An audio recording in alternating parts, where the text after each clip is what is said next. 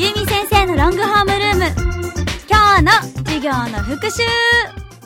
今日はガチャガチャについて授業をしていますよということでこの時間は株式会社ルルアークのゼネラルマネージャー松井さんにお越しいただきましたよろしくお願いしますあお願いいたします松井ですお願いします石。川お願いし君、まはいこの番組ゼネラルマネージャーさんも来ていただいたということでいやー、僕あの、ガチャガチャも気になるんですけど、このルルワークという会社も非常に気になってまして。そうなんですよおーどういった会社なんですかあのもともと別の社名であの運営してたんですけど、福岡にずっとはいはい、です何年前でしたっけ10年ぐらい前にちょっと社名が変わりまして今ルルアークとしてえやってますへーどういったあのところを運営されてたりするんですかあのもともとゲームセンターを長くやってる会社であの天神にもともと本社があったらしいんですけど私その時はいなかったんで、はい。はい、結構天神エリアではこうふ古くからあるゲームセンターだったりしてますへえフェスタランドだったりニコニコガーデンだったりポンだったりガチャガチャの森とかあそうですねそう今ははいええいっぱいあるんですよねなんか本当あちこちで見るものですけれども、ね、その運営している会社が福岡にあるという事実。そうすごいね。福岡がすごいのかルルアークがすごいのかいってや、いうどっちもです。で私ガチャガチャの森が大好きすぎて あありがとうございます嬉しい今日はあのガチャガチャというあのテーマなので、はいあのお話聞いていきたいんですけども、これまでに人気だったあのものだったりとか、はい今注目のカプセルトイっていうのはありますかこれ本当よく聞かれるんですけど、いつも返答に困るんですよね。えなんでですかっていうのが、そのガチャガチャって、今でいくと毎月400種類新商品が出てます。 毎月400種 類そんなにあ、そうなんですよ。で、5年前まで120ぐらいだったんですけど、はい急に増えて今400種類ぐらいあって、その中から売れてるものって言われてもすごく困るんですよね。えなんでそんな5年間でそんな人気になっちゃったんですかそそれもちょっといろいろあるんですけど、 それまたちょっと、はい、おう詳しく話し出したらキリがないんで、えちょーっといろいろなんですけど、いいですよはいい。いですけどね、うんへえなんでその人気商品って言われても、その時その時、やっぱりトレンドはあるんですけど、はいなんか私たちとしては、これが売れてるというよりかは、この400種類毎月あるものの、その多様さみたいなところをたくさんの人に知ってもらいたくて、楽しんでもらいたいからっていう思いで、実はガチャチョモリって作ってるんですね。あーやっぱもうゼネラルマネージャーのいでたちですよね。いでたちたち っていうか目線でね言葉がね。えーえでも私ガチャガチャオタクからすると、はいはい今あの流行ってるガチャガチャって、うんあの食品サンプルだったり、あはいなんかお菓子とかのなんかもうちっちゃくしたミニチュア、うんうん。めっちゃ流行ってません、あ入ってます、入ってます。あれが大好きすぎて、本当あの心くすぐられるなっていうのが、はいはいはい。どうですかあれ流行っいてや、まもすう流行ってます、流行ってます。で、その、もともとガチャガチャってお子様向けのイメージがあったと思うんですよね。で、その、作ってる会社さんも、やっぱり、このキャラクター商品を中心に作られてる中で、私たちは、なんですかね、まあ、ノンキャラって言っていいのかあれですけど、あの、まあ、キャラクター推しじゃなくて、その造形の良さだったり、アイデアっていうところが、実は一つガチャガチャの面白さだったので、これをこう、たくさんの人たちにもっと知ってもらいたいって思いで、まあお店作り始めて、で、実は最初こう、玩具メーカーさんがガチャガチャって作ってたんですよ。はいだから要はキャラクター商品だと思うんですけど、その、徐々にこう、ノンキャラメーカーさんがガチャガチャの生産に参入されてきて、こう、積極的にノンキャラを作ってくださいっていうのを、実は私たちが働きかけて、っていうのはそのガチャガチャの森がやっぱりお子様じゃなくて、大人の、特に女性たちに楽しんでもらう空間を作りたいっていうのがあったので、むしろそういった商品をたくさん作ってくださいって言ったら、なんかたくさんできました。成功されてますす。だから本当、今、本当何でもかんでももうガチャガチャにできる。できないものはないぐらい、過言ではないですよね、これね。そうですね。おーもう本当にアイディアすごくて皆さんメーカーさんがですね。私は本当に仕入れるだけなんですけど、楽しいいろんなアイディアで託してもらえるので、あの、私たちも選ぶ楽しさもありますね。特に松井さんが最近ハマってらっしゃる、これ面白いなっていうのはありますええこれ難しいんで すよね。本当難しいんですよ、ね。楽しそういや、あの、ちょっと、いろいろなメーカーさんとお付き合いがあって。ああ、なるあなるほどね。いろんな大人の事情大人の事情です。ちなんだ本当の事情です。いっぱいあってとかじゃなくて、大人の事情大人なのん事です。情だからさっきは濁すんです。 なるほどいやいやねいや。でもあの、本当いつまで経っても、こう、心理をくすぐられませんこれ出るかなみたいな。うーん。なんかつぎ込んじゃいませんガチャガチャになる。ね、期待したいよね、いろいろね。そう。でもその私たちが知らない、カプセルトイあるあるみたいなのってあるんですかあるあるですかうん。まあ、あるあるというよりもなんかむしろやっぱり正しく知られてもらってないことが多くて、あの、それこそのガチャガチャの森って7年前、かな、8年前にまあできたんですけど、うん最初その、そういった大人の人たちが楽しめるっていうコンセプトで作った時に、なかなかこう、商業施設の方って許可もらえなかったんですよね。あへえ隙間が空いてるとこ置いていいですよとかはあるんですけど、そういう時ってなんか、えっと、トイレの前とか、へーちゃんとした区画でもらえることってほとんどなくて、うんでも、なんか、でもガチャガチャってそういうイメージがあったと思うんですよね。んまあそこをなんか払拭するにすごく苦労したっていうのは実際ありますね。なんかガチャガチャ大出世しましたね。出店しました出ちゃ店んしました。とくくりができるぐらい、だって最初ね、トイレの前とか、だって、隙間の。本当昔は本当なんか街の商店の入り口になんか一個あるみたいなイメージでしたけど、今もうね、商業施設入ったらもうワンフロア全部ガチャガチャみたいなね。そうそうですね、はい。おそこまで持っていくのに非常にやっぱり苦労はしましたね。えーそうやでっすぱりお願いしてもなかなか、いやいやガチャガチャなんて別におお店でいらないですって、まあ断れたりするんですよね。それをちょっと徐々に徐々に広げながら。でも、それこそまあ私たち福岡の企業なので、福岡でいろんなところでテスト、うん実はして、今の形になってます。福岡からなんですかはい。まあ当然福岡からなんですよね。で、実は一番最初にテストしたの、今でもあるんですけど、うんあの、太宰府天満宮の参道にあるところで、まあオーナーさんがちょっと場所を、こう、余らしてたというか、まあなんか使われてなかったので、ちょっとそこで交渉させていただいて、そこでなんか初めてこうショップ化してみたり、あの、キャナルシティさんが、その改装今されてると思うんです。その前、あの、ちょっとなかなかこう、改装が正しく決まる前までに、区画がちょっと空いてたんですよね。はいはいそれをなんかちょっとずつ移転しながら拡大化してって、へー最初は100台ぐらいから、うんえっと、次の店は300台になって、次の店400台、500台になっ本て当、すごい。最終多分800台ぐらいまで広げたんですけど、あーそこで何、そのそそもそもそのガチャガチャの専門店っていう定義が何なのかっていうのを、うん実はそのキャナルシティの中でいろいろこう研究しながらやって、ガチャガチャの森っていうスタイルを作ったんですよね。そんなにガチャガチャってね、思いもあったり、こう、深いんだなっていうのをう、ん。普通に回してただけだ残け念ど。ながら今キャナルシティはうちじゃなくて他社さんがやってるんですけどね。あ、違う 方が。 それもなんかちょっと大人の事情で、なかな 大か人の事情多いな強が絡んでる。で私、太宰府も、はいはいもう行った時絶対行くし、 あもうね、しかも、自分の世代のものとかもいっぱいあるんですよ。例えばプリキュアだったりとか、なんか懐かしいとか、なんかね、本当にいい時間を過ごせるガチャガチャの森だし、最近展示にもできたじゃないですか。あ、これ、あれ、うちじゃないんですよ、実は。ね、大人の事情がすみませんということで。それぐらい人気ってことですよね、いっぱいできて。でもなんか、ありがたいことに、はいそのガチャガチャたくさん置いてたらみんなガチャガチャの森って思ってくれてるんですよね。あ、え、そう、ガチャガチャの森じゃないんですねじゃないんですよ。実はあそこ違うんですよ。でもガチャガチャの森で言って言っちゃってる。ねですよね。もうそれはそれでありがとうござ います。全然いいいや、でもそれぐらいインパクトがあるってことですよ。ね。そういうこうとうんーん、なるほどね。やっぱりその世の中で初めて私たちがこういう専門店っていうのを作り出して、まあその後後発でいろんな会社さんがややられてるんですね。はい。うでもなんかどの会社さんも結局皆さんがちゃんと無理だと思ってもらえてるんで、んまあなんかそれはそれで正直嬉しいですけどね。まあ、先行者利益っていうんですかね。最初にやった人がやっぱり一番ね、あそういうとこそうですねねそうです。うよねん目立つっていうね。うんちなみに福岡だと、ここにしかないみたいな限定ものとかあったりするんですかあと私たちやっぱりメーカーではないので、仕入れてるので、限定品って基本的にやっぱ作ってないんですけど、んまあ、一部こう、コラボ商品みたいなので、オリジナルのものを置いてますが、あの、まあ、当社だけで使ってるものであって、ちょっと地域限定とかはやってないですうね。ーんあ、でもコラボとかされるんですね。あ、そうめはい。あの、他の番組とのコラボ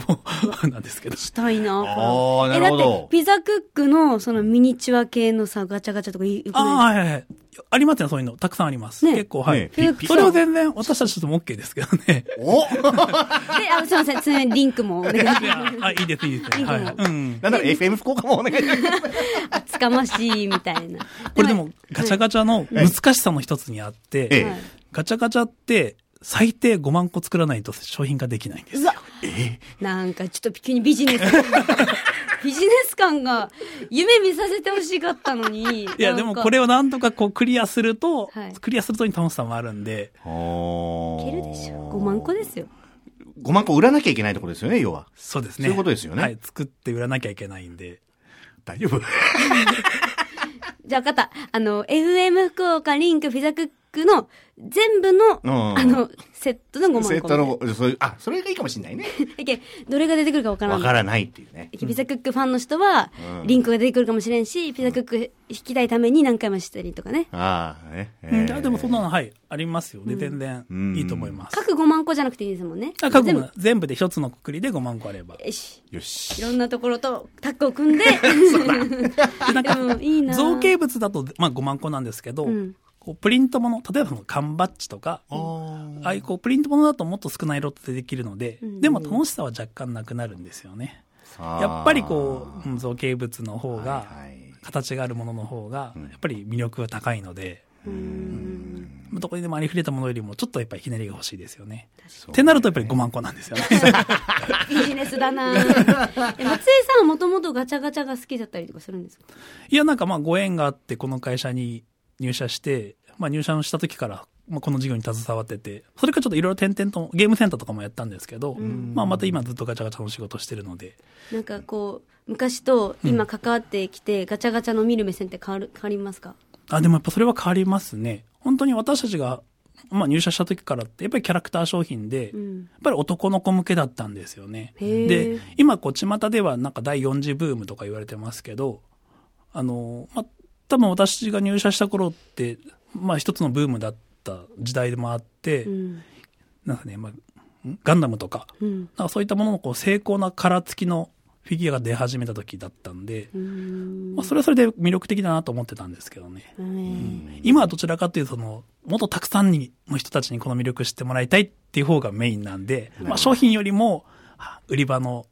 ね、クオリティとか、うんそういうところちょっと目指してますね。西川君の時代と私が好きなガチャガチャの時代の値段が違う気がするんですよね。